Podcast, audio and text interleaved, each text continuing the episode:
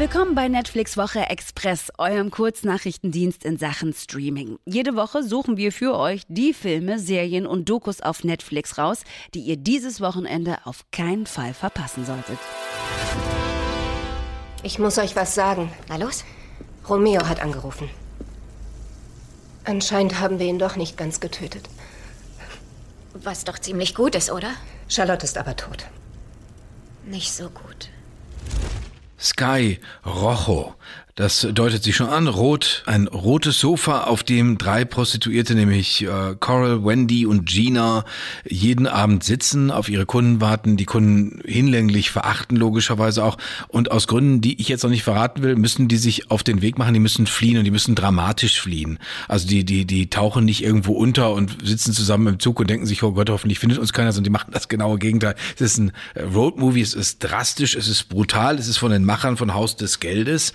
Äh, und Haus des Geldes habe ich nicht nur einfach gerne geguckt, sondern das war eine sehr wesentliche Unterstützung des Spanischunterrichts. Ich bin meiner Spanischlehrerin sehr dankbar, dass sie mich darauf aufmerksam gemacht hat. Also das schon eine wahnsinnig spannende Serie, auch hart, mhm. also auch beim besten Willen äh, nicht so, dass man denkt, ach ja, nee, klar, äh, ganz kein Problem, harmlos, so ein bisschen, äh, so ein bisschen was seifiges, sondern es ist wirklich richtig drastisch, teilweise auch natürlich, finde ich, fast so ein bisschen anironisiert. Das, mhm. als, als, würden, als würden die Spanier zeigen wollen, Freunde, guckt euch das mal an, wir können das genauso. Es ist nichts, was die Amerikaner für sich alleine haben, dass sie eine Serie drastisch machen können. Aber es ist ein großer Spaß, es sind, es ist kurz, erstaunlicherweise. Es ist vor allen Dingen kurzweilig, weil wir reden bei Sky Rojo vor allen Dingen erstmal nur über acht Folgen, die 25 Minuten dauern. Das heißt, das Ganze ist im Grunde genommen einfach vorbei, ehe man irgendwie das Gefühl hat, überhaupt richtig reingekommen zu sein.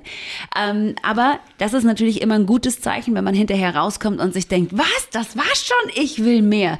Und du hast recht, es ist super schnell, super wild, super gewalttätig. Also wer denkt irgendwie, oh, guck mal hier, da geht's um drei Frauen, wie süß, das gucke ich mir mal an. Nee, nee, nee, nee, da geht's vor allen Dingen auch richtig, richtig zur Sache. Aber es ist, ehrlich gesagt, einfach nur richtig geil zu gucken. Sky Rojo.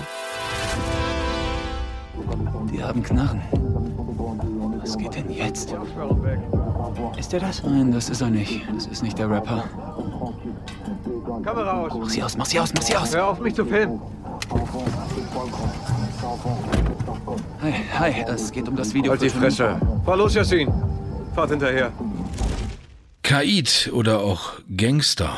Jetzt würde man denken, normalerweise, hat nett, oder sagen wir mal, das, was wir kennen, ist, dass die, äh, dass aus Frankreich verschlungene Beziehungsdramen kommen, Familien, die nach außen hin anständig erscheinen, aber nach innen ist die Unmoral, die Schweinerei zu Hause oder keiner versteht sich mit keinem, alle sind total deprimiert, wohnen aber auf 250 Quadratmeter am, am Jardin de Luxembourg in, in Paris. Sowas alles kennen wir.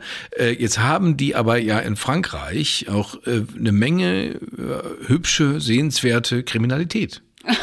so, so willst du das anmoderieren. Okay, natürlich, sehr natürlich. speziell. Weil da, wo Sinedin sie dann Fußball gespielt hat, äh, Fußball spielen gelernt hat, da im Süden Frankreichs, mhm. da geht's ab. Ja, da geht's sehr ab und ähm, da spielt Kaid. Also erstmal ganz kurz zur Handlung. Ähm, es gibt den Filmemacher Franck, der will ein Rap-Video in Südfrankreich äh, für so einen Gangsterboss machen und gerät dabei zwischen die Fronten von rivalisierenden Gangs.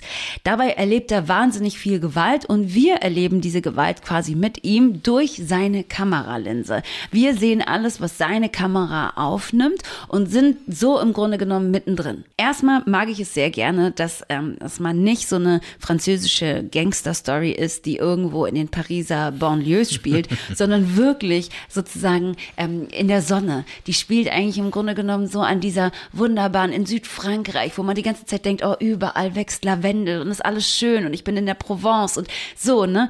Aber dass es da eben auch ziemlich hart zur Sache geht. Das zeigt ähm, Kaid und ähm, Leute, die zum Beispiel in den 90er Jahren auch schon La Haine mochten, dieses ähm, sehr düstere Frankreich eben auch, das es gibt, die werden auf jeden Fall Kaid mögen. Das Ganze ist sehr, sehr authentisch. Ich bin fast versucht, den Begriff real zu benutzen. Ähm, es ist so ein bisschen ähm, Four Blocks trifft Hardcore, nur halt auf Französisch. Ripped it down. Everybody lost it. I got 7 back 11, about 8, 38, 9, 9, 10, 10. The shit's never. You can't touch my riches, even if you had MC Hammer and the 357 bitches. Also jetzt äh, empfehlen wir eine Sache, Hardnet, da hatte ich zuerst gedacht, das habe ich zuerst total missverstanden, weil das passiert einem ja im fortgeschrittenen Alter schon mal, dass man sich denkt, um Gottes Willen, was ist das? Ich dachte, das sei, das sei sowas ähnliches wie Fünf Freunde.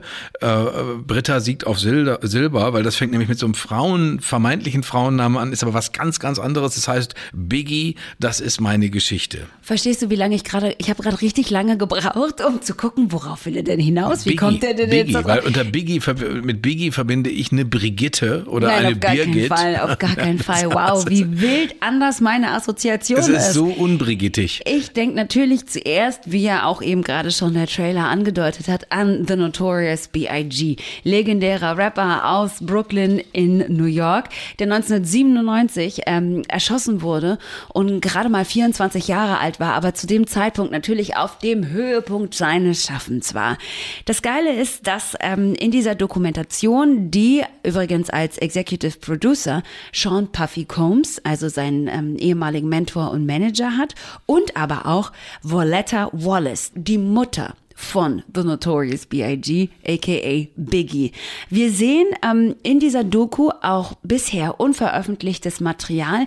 Und zwar wurde nämlich ähm, Biggie in 1995 von einem engen Freund auf Tour begleitet und der hat den Camcorder im Grunde genommen ununterbrochen laufen lassen. Das Ganze ist also nicht nur was ähm, für Fans, die ähm, vielleicht so denken, ey, ich kenne eh schon alles. Ähm, die werden nämlich in dieser Doku mit Bildmaterial konfrontiert, das sie definitiv noch nie gesehen haben. Das Ganze ist auf jeden Fall auch was für Leute, die wie du unter Biggie vielleicht erstmal eine Brigitte oder eine Birgit vermuten. Nein, man bekommt da einen Eindruck von einem Künstler, von einem sehr sensiblen Künstler und einem wahnsinnig talentierten Künstler, der leider viel zu früh von uns gegangen ist. Biggie, das ist meine Geschichte. Und ich weiß, dass ich dich jetzt Biggie nennen darf und dass es aber gar nicht schlimm ist, weil es könnte dich meinen als äh, Notorious Hotnet. Wow, Oder? damit gehe ich gerne raus aus dieser heutigen Folge von äh, Netflix Woche.